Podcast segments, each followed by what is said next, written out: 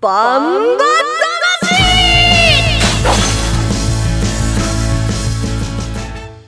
ジャガバンバ魂。この番組はバンエイト価値の提供でお送りします。こんにちは杉山悦子です。ここからの30分はジャガバンバ魂にお付き合いください。バンバ魂は世界に一つだけの競馬です。唯一帯広競馬場で開催されている万栄競馬の楽しさをお伝えする番組です。そして馬券的中のお手伝いができたらと思っています。今週も元気にお送りしたいと思いますがえー、十勝の大地はですね小麦の収穫が始まりまして、えー、畑作農家の皆さんにとってはこれからが根津の収穫作業ということになるんですね、えー、これから芋に豆にそしてビートにととっても忙しくそして私たちにとっては感謝をする季節になってきました。これから十勝を訪れる皆さんそんなところも見てもらいたいなと思います。さてレースの解説と予想は今週も十勝毎日新聞社営業局事業部の桜井陽介さんです。こんにちは。こんにちは。桜井さんは今日も元気そうですが、はい、いつも元気です、はい、ね残念ながら今週のバンバ魂は本当に残念なお知らせからスタートしなければいけません、ね、はい、びっくりしました。うん。重賞25勝という歴代最多の優勝記録を持っている俺の心が天に召されてしまいました。そうですね、えー、はい。万栄競馬最高峰の万栄記念を3回も勝ってるんですよね。えー、21日木曜日の十勝毎日新聞にも掲載されていまして、えー、これはスポーツ記事ではなくて一般記事にどーんと出てましたね。はいそうですね、うん、あの19日の見舞いにねちょっとお腹ここ痛くなって、うん、まあ、戦痛を起こしてそこからヘルニアが判明したということだったんですけども、うん、えー、守護場入りして、えー、一昨年ですね、えー、去年か、えー、引退してから2シーズン種馬としては2シーズンしか過ごせなかったんですけども、うん、えー、結局3区がね1年目10頭前後でこの2年目も20頭ぐらいかなって話お話なんで、うん、まあその子の中からねその子たちの中からこの怪物をねそうですね。遺伝子をね作る馬がね出てくるといいんですけどもね。貴重な子どもたちになっていくわけなんですが、うん、今ちょっとねヘルニアって出ましたけれども、うん、まあしあの死因としてはヘルニアによる機能不全ということになるそうですよ。すね。はい、うん、12歳という年でした。えー、俺の心は2012年の5月にデビューして13 13年の万栄ダービーで重賞初制覇をしましたそして17年18年20年の万栄記念を制して、えー、それぞれの年に地方競馬全国協会 NAR のあのグランプリ万栄優秀馬にも輝いたんですよね。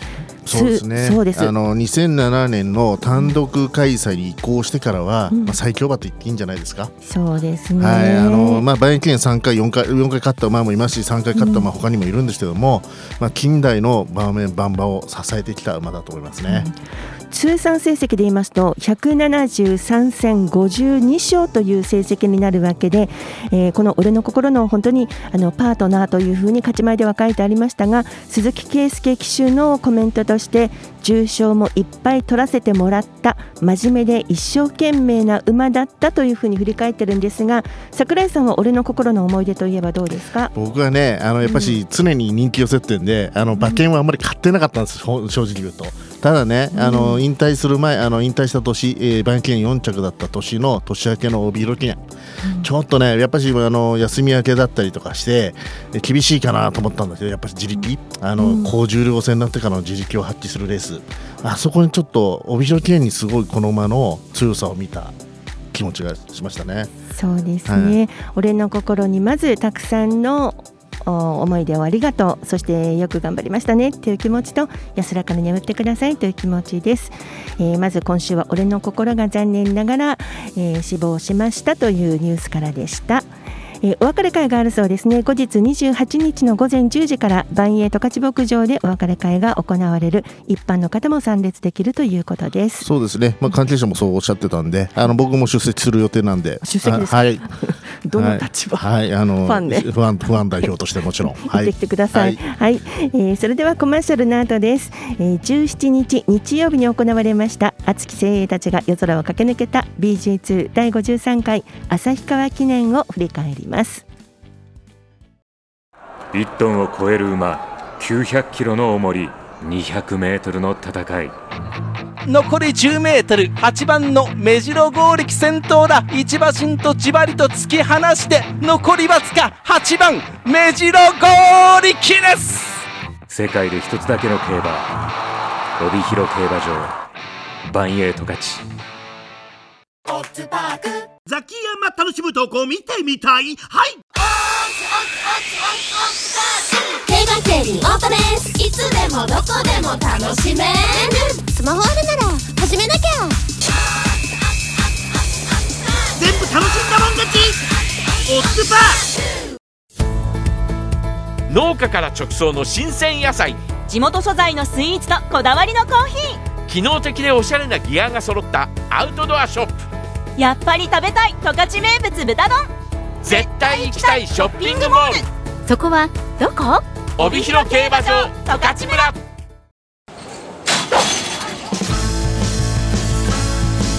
バンバ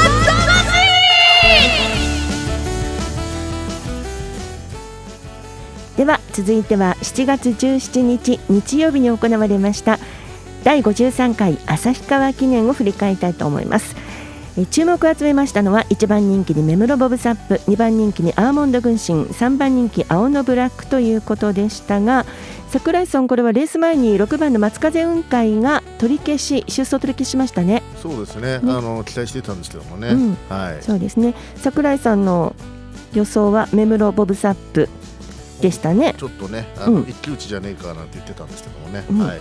それでなんか今週こ声に元気がないんですか？なんか張りがないですよ、うんそうですか？あのメムロボブサップ頑張ったんじゃないですかね？はいはい、はい、そういうことにしましょうか。はい、では実況の前にこのレースが行われた時の天候は小雨、馬場水分は3.6%で行われました。それではお聞きいただきます。第53回旭川記念です。帯広競馬場今日のメインレースは第53回旭川記念万栄グレード27頭飛び出しました松風雲海は出走取り消しです。7頭ほぼ横並び各馬上って全馬下りました。内から1番青のブラックそして4番目室ボブサップが先行します。これにすっと3番のアーモンド軍神1、2障害中間止まらず過ぎています。前の3頭。その後5番のインビクタメムロボブサップ一旦刻んでアーモンド軍神がわずかに先に生涯手前前半40秒で来ています。さあ3頭が集まって第2障害1番青のブラックそしてメムロボブサップアーモンド軍神ほとんど同時挑戦が始まった。んと青のブラック坂の途中止まった。軍神も止まっている。上がってきたのは4番メムロボブサップ先頭で2障害下りました。その後1番の青のブラックそして5番のインビクタ3番手で降りました。その後7番のミノルシャープ下ってきた。あとは8番目白剛力。他の2頭はまだ第2障害残っています。前は間もなく残り20メートル。4番のメムロボブサップ先頭です。3馬身4馬身のリード。2番手1番青のブラック。そして5番のインビクタ。残り56メーター。4番のメムロボブサップが行きます。メムロボブサップ。雨の帯広一人旅。第53回旭川記念お聞きいただきましたように人気に応えた圧勝メムロボブサップの重賞制覇ということになりましたね。これで重賞11勝目ですかそうですね。えーまあね、ちょっとね第二障害の天板で一瞬ヒヤリとした場面あったんですけども、もう見事に立て直してそこから一人旅でしたね、まあ、ちょっとね、かなり雨量があって軽い状況で、他の馬にもチャンスはあったんですけども、やっぱりこの馬はねもうこういう軽い馬場も本当はもう得意だしあの今もうちょっと手のつけられない状況になってきましたよね。手のつけられないんだ。うんうんもうそれぐらい強いとな強いと思いますよこの馬は。はいそっか。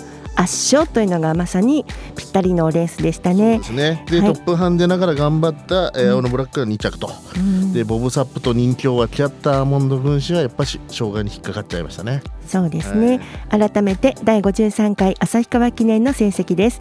1着4番メムロボブサップ。勝ちタイムは1分36秒82着に1番青のブラック3着5番インビクタという結果です。そして2番の大和太鼓3番のアーモンド軍神は競争中止となりました、えーメムロボブサップは今季初の重賞制覇。通算で重賞は11勝目今季の重賞は2位が2回という悔しい結果が続いていた中での勝利。嬉しい勝利となりました、えー坂本調教師阿部武富騎手はともに旭川記念初制覇ということで、えーさらに嬉しさをかみしめていることと思いますね。はい。うん、はい、はい。でなんかうん。終わっちゃったね。まあそういうことで馬券は残念だったのかな。そうですね、ちょっとね、うんアーモンド軍神ね、うん一末の方あったんですよ、800キロを超えてくると、このままよくね、うん障害止まるんだけど、まあ、軽い馬場でね、得意の軽い馬場で超えてくれるんじゃないかなって期待をしてたんですが、うんやっぱし気まぐれですね、あの馬はね。わかりやすいよね、桜井さん。買いづらいんですよ。だから買いづらいんだけど、やっぱね、こういう馬場だったら買わざるを得ない。レースは分かりづらいけど桜井さんは分かりやすいということでねマイナス3000円が重なって、うんマイナス2万5000円の35.8%の回収率ということになりました調子悪いですねで。すね。ねえということでここで旭川記念に勝利しましたメムロボブサップ騎乗の阿部武富騎手に20日水曜日にジャガーの DJ 小西シータちゃんがインタビューをしていますので、えーその様子をお聞きいただきたいと思います小西シータの下っ家帯広競馬場勝利ジョッキーにインタビューしました編です。さあそれでは旭川記念のですね、えーメモロボブサップ勝利ということでインタビューさせていただきます。小西シータです。どうぞよろしくお願いいたします、ではですねまあまずはメモロボブサップ旭川記念初 V ということでまずはおめでとうございます。ありがとうございます。はい。あの今季の重賞なんですけれどもやっぱりこう同世代でライバルのねあの青のブラックにこう悔しい思いをさせられてたかなと思うんですけれども、まあ、今回はリベンジ成功みたいな感じでしょうか？そうですね、まあ、春先2回とも重賞レースでは、ちょっと雨雨で泣かされたんで、うん、まあ、今回もちょっと雨降ったんで、またちょっと分が悪いかなと思ったんですけど、はい、うん、まあ、今回は雨が味方についてくれました。うんうんうん。まあやはりこの天候がねあの不安な中だったんですけれどもこうあのメムロボブサップのなんですかねらしさというかあのパワーパワーパワーみたいな感じのこう見ていて気持ちのいい走りを見せていただいたような感じがするんですがいかがでしたでしょうか？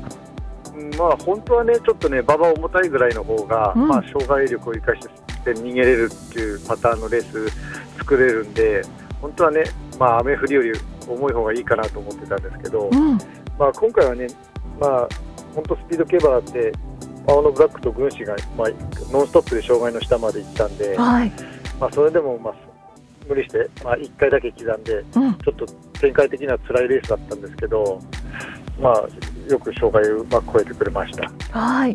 あの先ほどのコメントにもありましたけれどもこうあの一度ねあの息を整えたということなんですが、うん。えーとまあ、第二障害のところでちょっとねあのつまずきかけたというところもあったんですがもうメモロボサップのこう力でどうにかこらえたっていう感じのところもありましたね。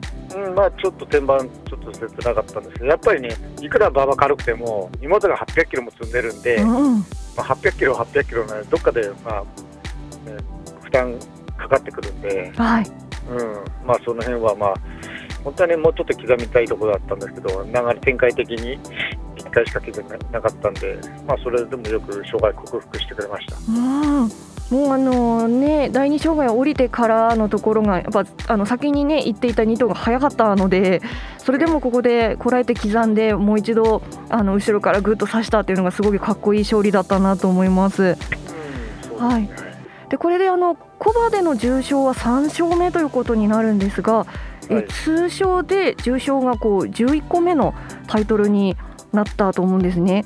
うん。でもなんですかね伝説の名馬みたいな感じになってきてると思うんですけれどもこれからこうどれだけ強くなっていくんだろうかという展開のようなものはありますか、うんまあね、それはちょっとやってみないところもあるんで、うん、まあ、体調を壊さず、まあ、健康で走ってくれたらなって感じなんですけど、そうですね次の目標はこう万栄グランプリになるのかなと思っているんですけれども、うん、はい、お盆もこうこう、ね、あの視聴者としてはすごい楽しみというかあの期待していいのかなというワクワク感にあふれているんですがいかがでしょう？ん、そうですね、まあ、夏負けもね、あまりする馬じゃないんで、う、うん。まあ、去年ね、グランプリ勝たせてもらったんで、まあ、できれば連覇したいなっていう気持ちはありますけど、はいあのやはりあの阿部ジョッキーとこうメムロボブサップにとってはこう昨シーズンの最後になんかああちょっと忘れ物してきたなというような気持ちがあるかなと思うんですが、はい。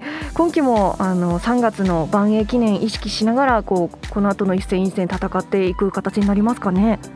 うん、そうですね、やっぱり最後ね、そのタイトルは、まあ、誰も欲しいところですから、うん、まあ、去年2着だったんで、まあ、手の届くところにはあると思うんで、やっぱりそこは勝ちたいのはありますけど。はい。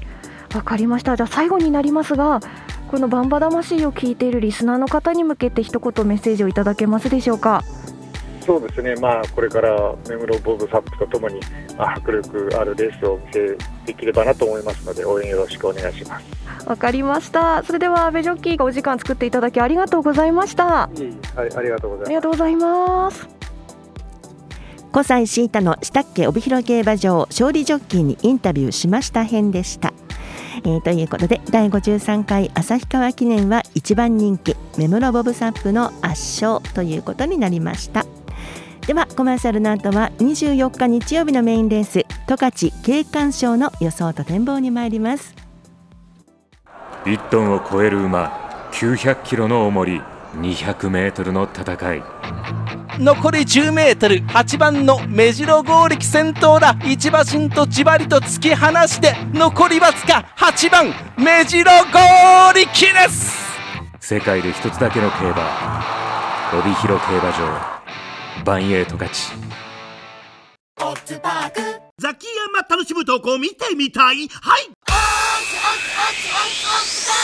競馬競輪オートレースいつでもどこでも楽しめる。スマホあるなら始めなきゃ。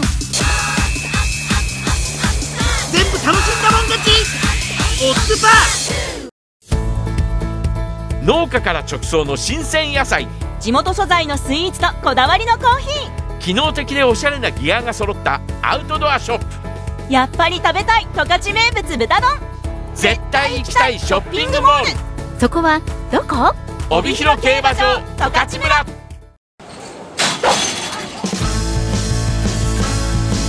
バンバ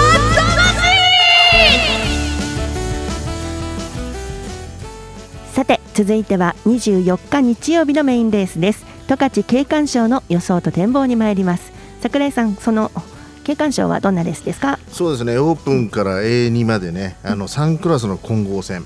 ちょっと非常に悩ましい一戦ですね上下50キロのハンデ差があってそれで今さっき出てきましたメムロボスサップがトップハンデで出てくると、はい、今週先週に続いて、うん、悩ましいです。悩ましいんだ、はい、うん、とりあえずまず出走メンバー紹介してまいります。24日日曜日のメインレース第3回十勝景観賞です。1番正宝鈴木圭介。2番目室ボブサップ阿部武富3番岩木ダイヤ島津新4番アーティーウィング西翔太。5番ゴールデン風神藤野俊一。6番インビクタ船山クランド。7番海瀬ドクター藤本匠8枠8番新鋭ボブ菊池和樹。8枠9番甲州ハレガシー松田道明。えー、十勝景観賞は以上の9頭が出走となります。どの辺が悩ましいんですか？そうですね。あの通常僕はねこういう時ねメモロボブサップね次にも目標があるし先週も走ったし、うん、果たして万全な状態に出てくるのかなってまずそこを考えますよね。そうです絶対先週にね1回もうピークまで持ってってるんで、うん、今週はやっぱり軽めに追ってくると思うんですよ。そうなってくるとベストなパフォーマンスを出せるのかなと。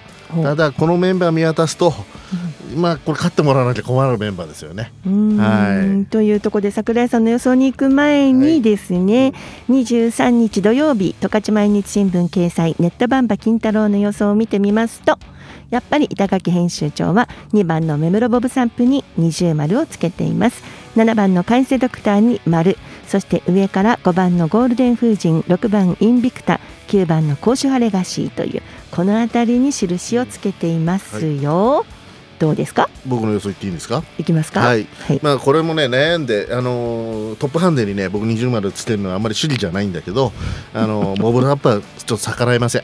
本命にしました誰に逆らうとか逆らういやいやあとねやっぱボブサップまあこの夏さっきね安倍ジョッキーのコメントにもあったように夏バテもしないし、うん、え先週ねピークに持ってきて1週間でね体調がそこまで変化するとは思えないんですよ、うん、でこれでこのメンバーで700トップハンデとはいえ700もう何引き慣れてる705キロ、うん、だったらちょっともう23着もう馬券圏内を外れることはないかなと思って本命にしました、うん、で相手これも二等軸三連複の二等軸にしようと思ってるんですけど。連複、うん、うん、でねこの9番のね甲子晴れ菓子、やっぱり今週も週末ちょっと天気悪いんで馬場が軽くなりそう。で軽くなる馬場この馬得意なのとここのとこ赤配続きで、えー、そろそろね順番来るんじゃないかなということで、うん、29の 2, 2等軸で相手は3番の岩木ダイヤ。これも調子いいんですよ島津君が乗ってで、えー、先行力からインビクタで最後に、えー、これもカルババ得意なお姉さんの方の新鋭ボブですね、うん、はい、えー、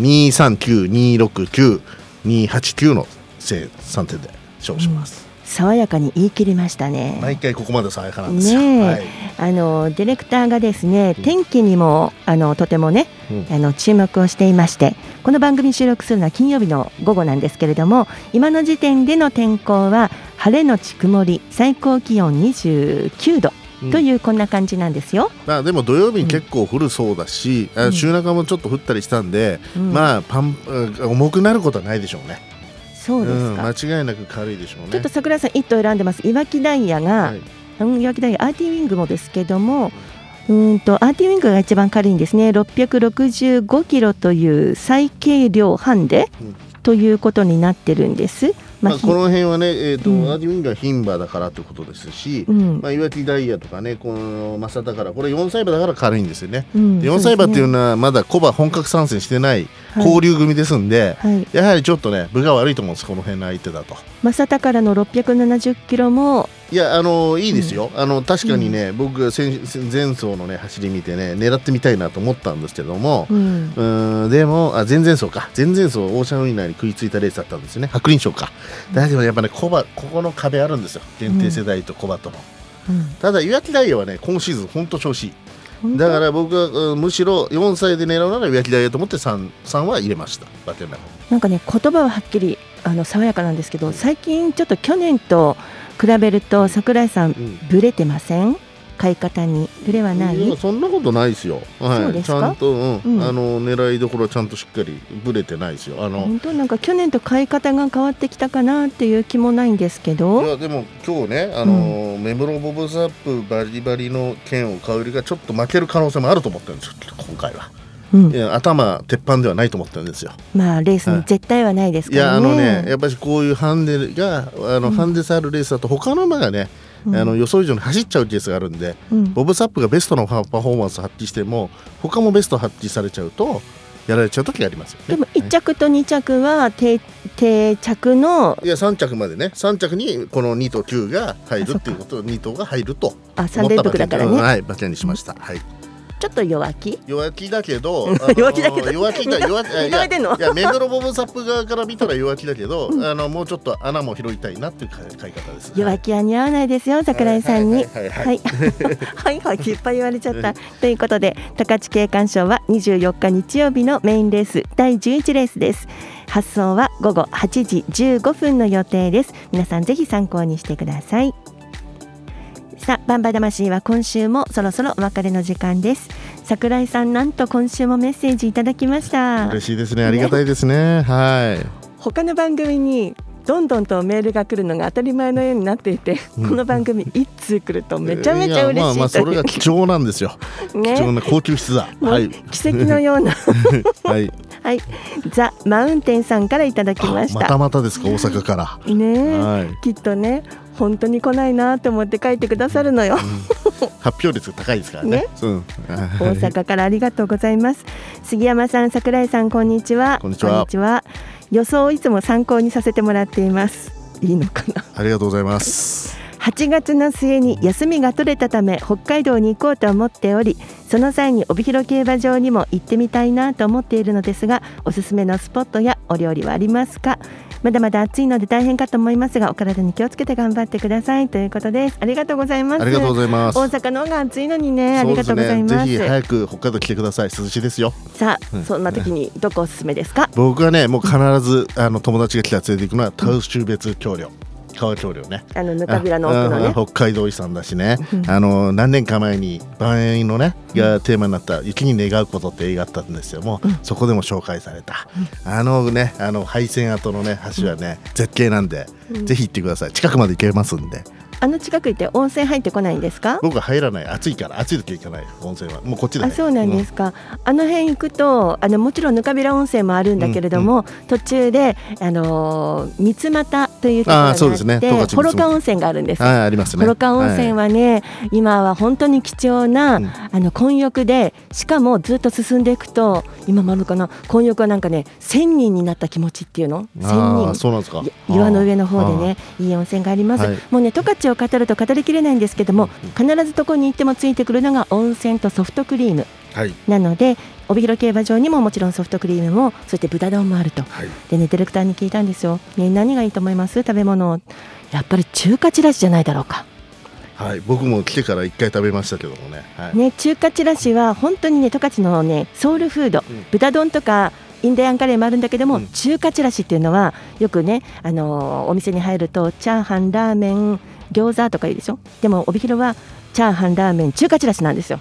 僕もね、うん、チャーハンのつもりで食べ食べたんだけど全然違う味でした、ね、全然違うの。もともとはえーの、古いお店で金時さんという中華屋さん、うん、金時さんだったかな、うん、その中華屋さんのまかないさんで、ある野菜を炒めて、豚肉とか卵とかいて、砂糖と醤油で味付けた十勝ってやっぱり甘じょっぱい味が好きだから、それをご飯にのせたというねでこの十勝毎日新聞のすぐ近くに味福という老舗があるんですけどそこの中華ちらしが一番美味しいななんて、えー、ディレクターがポトッと言ってましたね。はい、今度行ってみます、うん、はい、食べ物を語ればきりがない。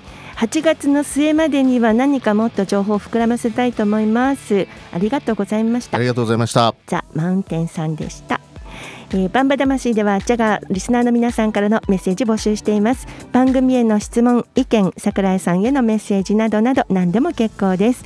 いただいたメールは紹介し全員にプレゼントいたします。メッセージの宛先はバンバアットマークジャガドット FM banba アットマーク jaga.fm です。よろしくお願いします。